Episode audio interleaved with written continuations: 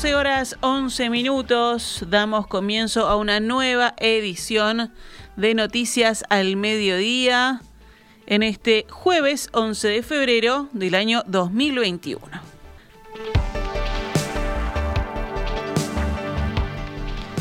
Vamos a actualizar la información, qué es lo que ocurre a esta hora. El ministro del Interior, Jorge Larrañaga, y el ministro de Defensa Nacional, Javier García, presentaron hace un ratito en conferencia de prensa el operativo que llevarán a cabo en conjunto por el feriado de Carnaval. Desde el sábado 13 hasta el miércoles 17 vamos a llevar adelante este operativo eh, firme en determinados puntos del país eh, que nos preocupan eh, y que sobre ellos vamos eh, a actuar con, mucha claridad. Es por eso que ahí están la cantidad de efectivos del Ministerio del Interior, del Ministerio de Defensa Nacional, la cantidad de vehículos, en donde obviamente la porción territorial mayor que le corresponde al Ministerio del Interior determina la aplicación de mayor cantidad de, efectivos y de vehículos en función de la superficie que tenemos que atender en todo el territorio y, eso eh, establece eh, la distinta conjunción de esfuerzos en la materia. En este operativo se desplegarán 2.124 efectivos policiales y 284 vehículos en todo el país. Esta mañana, con la presencia del presidente Luis Lacalle Pou, se inauguró el comienzo de obras de nueva sede del Instituto Nacional de Vitivinicultura, el INAVI. La inversión alcanza el millón y medio de dólares y se irá inaugurado a fin de año. El edificio, según informa Presidencia, se define como un espacio sostenible e inteligente que albergará un laboratorio considerado de primer mundo. El predio, en tanto, se ubica al ingreso de la ciudad de Las Piedras en Canelones. También participaron de, esta inauguración el secretario de Presidencia, Álvaro Delgado, el ministro de Ganadería, Agricultura y Pesca, Carlos María Uriarte, el ministro de Ambiente, Adrián Peña, el intendente de Canelones, Yamandu Orsi, y por supuesto el presidente de INAVI, Ricardo Cabrera. Cabrera señaló que la sede propia, que incluye una bodega experimental, era un viejo anhelo de un sector pujante en el que trabajan 40.000 personas en distintos roles. Bueno, y en este momento la calle Pau participa del acto de presentación del nuevo CTI del hospital de la misma ciudad canaria. En la oportunidad también queda inaugurada la nueva base de SAME 105. Vamos con información política. El Partido Colorado presentó ayer una serie de propuestas destinadas a mitigar los impactos económicos de la pandemia de COVID-19.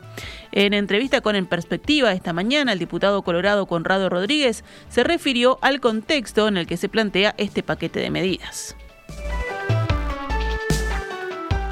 En el primer tema, en la asistencia de, las personas y los trabajos transitorios, allí obviamente que, es difícil determinar ¿Por qué? Porque, por ejemplo, hay no tenemos a ciencia cierta cuántos trabajadores van a, van a seguir este, en el seguro de desempleo, este, cuántos se van a incorporar porque se establece una medida para aquellos que no pudieron entrar al seguro de desempleo porque no tenían las horas correspondientes a febrero del 2020. Eh, no sabemos tampoco la cantidad eh, total de gente, digamos, en los trabajos transitorios, pero eh, a grandes rasgos, nuestros equipos técnicos han hecho un estudio de que ese paquete este, costaría 100 millones de dólares.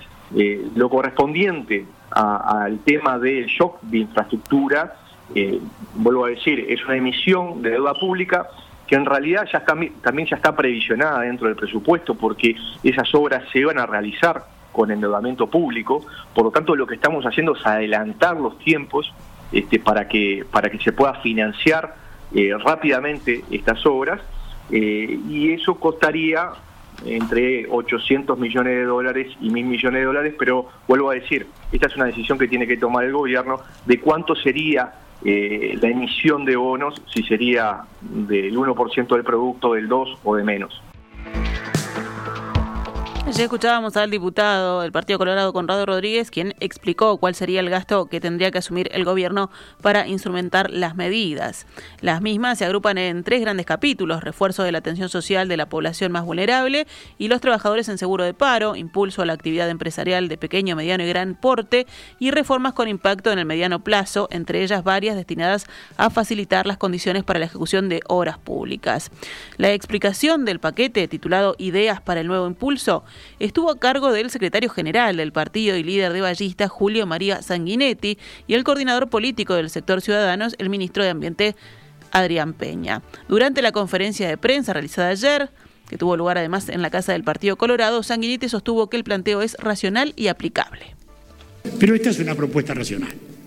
Estos no son titulares, estos no son fantasías, estos no son dislates que nos llevarían que nos llevarían a situaciones críticas. Pensemos nomás que si el país hubiera aceptado algunas propuestas, algunas propuestas, ¿eh? que bajo el noble propósito social hubieran significado 1.300, 1.400 millones de dólares en, en aquel momento en que se pensaba que la pandemia era corta, por suerte se atendió por otros mecanismos las necesidades sociales. De haber hecho eso hoy, no sé hasta cómo pagaríamos la vacuna. El país estaría hoy afrontando una crisis financiera que felizmente no tiene. El documento sostiene que es imprescindible tomar algunas medidas financiadas por el incremento del gasto público y el endeudamiento internacional, que si bien es grande, aún acepta posibilidades razonables de expansión. En ese sentido, Sanguinetti sostuvo que el costo de las medidas sociales sería de unos 100 millones de dólares y que se pretende ejecutar obra pública en acuerdo con privados por 800 millones de dólares. También, eh, bueno, este documento propone atención a las empresas privadas, especialmente a las pymes y pide atender algunas situaciones especiales como las de los sectores turísticos, lácteo, arrocero y de asistencia médica. 12 horas 19 minutos, pasamos ahora al panorama de la emergencia sanitaria. Cerraron el hospital de Pan de Azúcar por un caso de COVID-19. Se confirmó que un auxiliar de enfermería del hospital de la ciudad de Pan de Azúcar, en Maldonado, dio positivo de COVID-19 y como consecuencia tres funcionarias que tuvieron contacto directo con ella fueron puestas en cuarentena preventiva. Las policlínicas del nosocomio se encuentran cerradas como medida preventiva para evitar nuevos contagios y además evitar la circulación del virus. Solamente está abierta la emergencia para atender urgencias y las consultas generales son telefónicas. El presidente de ACE, Leonardo Cipriani, aseguró que apenas lleguen las vacunas contra COVID-19 al país, el organismo lanzará una campaña dirigida a la población. Consultado sobre si cree que las dosis llegarán antes de lo previsto, el jerarca dijo en rueda de prensa realizada ayer en la ciudad de Mercedes que el tema está en la órbita de presidencia de la República. Sobre la marcha de la pandemia y el descenso de los casos, Cipriani dijo que de mantenerse así en poco tiempo se retomará el control. Nosotros desde ACE ya estamos con el proyecto para comenzar a vacunar. Nos entregan las vacunas y ese mismo día o la mañana siguiente estamos vacunando, aseguró el presidente de la organización. Vamos con los datos. La cantidad de casos activos de COVID-19, que viene bajando desde el 22 de enero, subió ayer en 118 personas y quedó en 5.493 pacientes. Este miércoles fueron detectados 627 casos nuevos en 6.933 análisis, lo cual representó una tasa de positividad del 9,04%, con lo que el promedio diario de los últimos siete días se elevó apenas de 8,5 a 8,69%. En CTI hay 76 enfermos con coronavirus, es decir, la misma cantidad que el día anterior. Ayer fallecieron 10 personas con COVID-19, entre ellas una de 25 años, que según el reporte oficial diario, ingresó al centro asistencial por una causa ajena al coronavirus, que luego determinó su fallecimiento.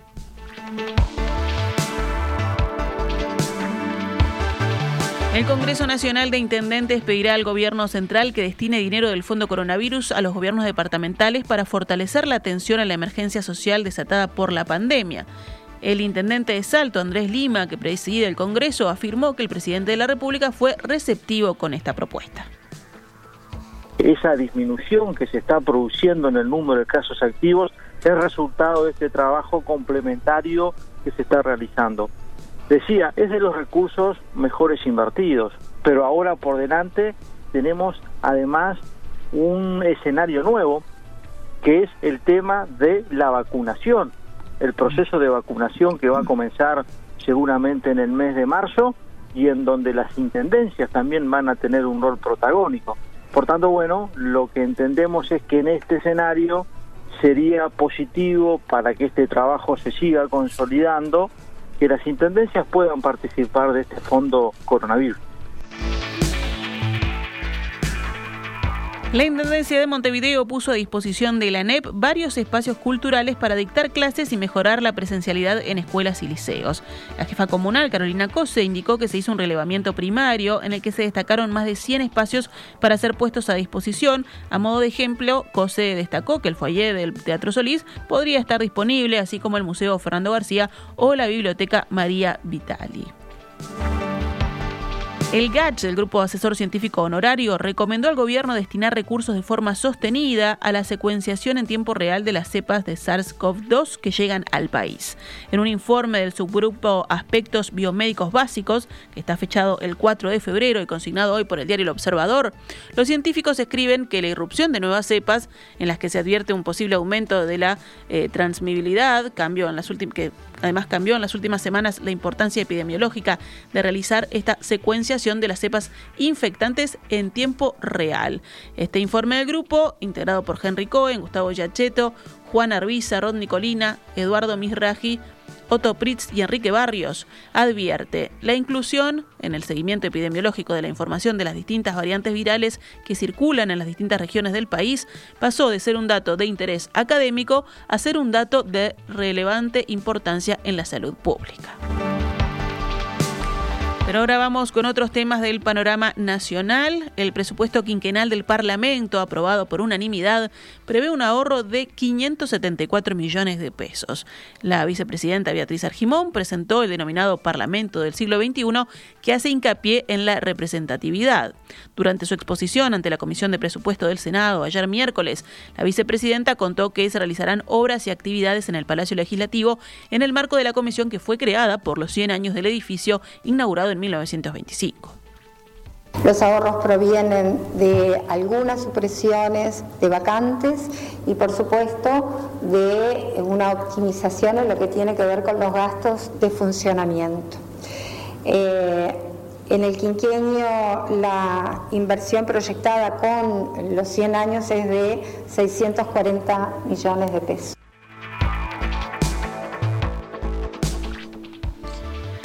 Cesaron a dos gerentes de la Agencia Nacional de Investigación e Innovación, la ANI, que ganaban más que el presidente del organismo. Uno de los jerarcas cesados es Ismael Piedra Cueva, que tenía el salario más alto dentro de la ANI de 317.538 pesos mensuales, mientras que el presidente tiene un sueldo de 193.760 pesos, que está además topeado, según detalla hoy el diario El País. Además, en los últimos días también fue cesada la gerente de operaciones, quien percibía 257.051 pesos mensuales. Las medidas responden a una modificación en el organigrama e implican un ahorro anual de 10 millones de pesos. Dentro de la ANI se mantienen otros dos sueldos más altos que el del presidente. Se trata del gerente de Administración y Finanzas y también que se mantendrá en el cargo de la adjunta a la gerencia general que recibe un salario también de 209.870 pesos.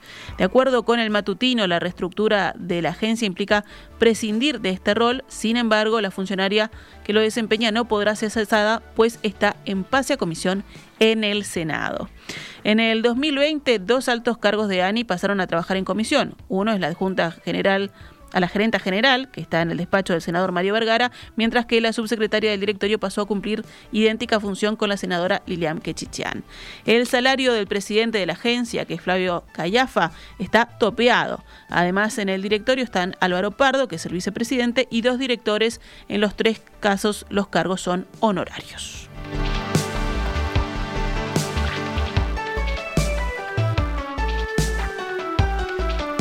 El Ministerio de Turismo abrió un llamado internacional para todos los interesados en construir un hotel cinco estrellas en el departamento de Rocha, en algún lugar de la costa entre La Paloma y el Tui. El establecimiento podrá además contar con licencia para funcionar con un casino privado. El anuncio fue realizado durante una conferencia de prensa en la que participaron el ministro Germán Cardoso y el intendente departamental Alejo Umpierres. A partir de hoy va a haber un plazo de 90 días en el cual los diferentes grupos comerciales, empresariales, económicos y de interés se podrán estar presentando al Ministerio de Turismo con los diferentes proyectos a realizar en esta área de vastos kilómetros que va a ser objeto de estudio de un equipo técnico que hemos puesto a trabajar, expresó el ministro. Según el jerarca, el emprendimiento puede ejecutarse en tierras de propiedad privada o en espacios del Estado. Esto abarca la posibilidad de que se desarrolle un proyecto de inversión en una tierra que sea privada en un 100% en cuanto a lo que es la tierra y el desarrollo edilicio, o dejar abierta la posibilidad de que los privados que manifiestan la voluntad de invertir y llevar adelante una inversión de un desarrollo de un complejo de estas características puedan identificar tierras sobre la costa que son propiedad del Estado y manifestar el interés de ejercer estos desarrollos en esos lugares.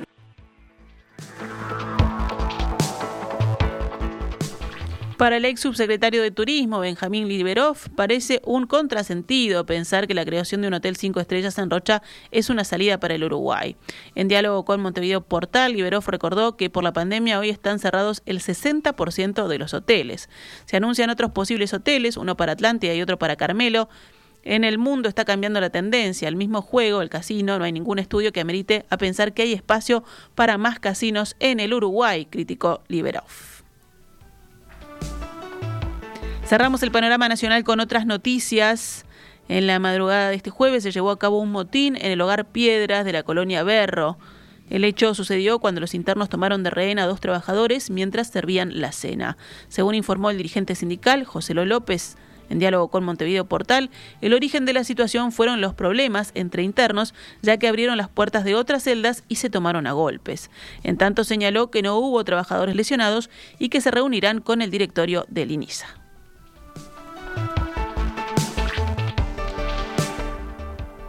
Actualizamos cómo cotiza el dólar a esta hora en la pizarra del Banco República, 41 pesos con 55 para la compra y 43 pesos con 75 para la venta.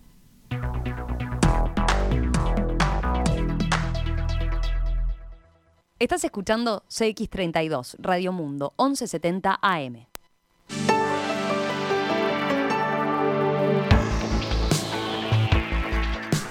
12 horas 31 minutos, pasamos rápidamente al panorama internacional en noticias al mediodía. La mayoría de los países europeos siguen siendo vulnerables ante el COVID-19, aunque sus cifras hayan mejorado, afirmó hoy la Organización Mundial de la Salud, advirtiendo de los riesgos que entraña ese falso sentimiento de seguridad debido al número aún pequeño de vacunados. Una mayoría aplastante de países europeos sigue siendo vulnerable, dijo Hans Klug, director de la División Europa de la OMS, en rueda de prensa. Si no interrumpimos la transmisión del virus, ahora los beneficios esperados de las vacunas en la lucha contra esta pandemia podrían no ser tantos, insistió el responsable. Actualmente hay una frágil frontera entre la esperanza de las vacunas y el falso sentimiento de seguridad, agregó. En total, en los 53 países que componen la región Europa de la Organización Mundial de la Salud, algunos de ellos ya en Asia Central, el número de casos semanales registrados supera el millón, pero las cifras de contagios retroceden desde hace cuatro semanas y las muertes por COVID-19 también, según destacó la OMS. Seguimos en tema. Varios gobernantes regionales de Alemania plantearon hoy cerrar sus fronteras con Austria y la República Checa, donde los casos de las variantes del coronavirus muy contagiosas van en aumento. Sería razonable clasificar a la región austríaca de Tirol y a República Checa en la lista de territorios muy afectados por las mutaciones del virus. Esto probablemente ocurrirá, fue lo que declaró el jefe de gobierno bávaro, Markus Söder. El miércoles el gobierno austríaco decidió aislar a esta provincia de Tirol, considerada el mayor foco europeo de la cepa del coronavirus inicialmente detectada en Sudáfrica. A finales de enero, Alemania prohibió la entrada en su territorio de los viajeros procedentes de países muy castigados por las variantes del coronavirus, como el Reino Unido, Sudáfrica y Brasil. Pasamos ahora al panorama deportivo. Nacional derrotó a Montevideo City Torque y lo bajó del liderazgo del torneo clausura que ahora ostenta Liverpool en la primera jornada de la sexta fecha que se completa hoy. Ya comenzó esta mañana eh, a las 10 de la mañana en Capurro donde Fénix y Cerro empataron 3 a 3. Continuará a las 14 horas eh, donde River Plate enfrenta a Boston River en el Saroldi. Progreso enfrenta a Defensor Sporting en el Paladino a las 17 horas. Y el encuentro cierra esta jornada, el encuentro entre Peñarol y Deportivo Maldonado en el campeón del siglo a las 20 horas. Si hablamos de fútbol internacional, Tigres de México y Bayern Múnich de Alemania jugarán hoy la final del Mundial de Clubes en Qatar. El partido comenzará a las 15 horas, hora uruguaya, con terna arbitral también uruguaya encabezada por Esteban Ostojic. Los líneas serán Nicolás Tarán y Richard Trinidad.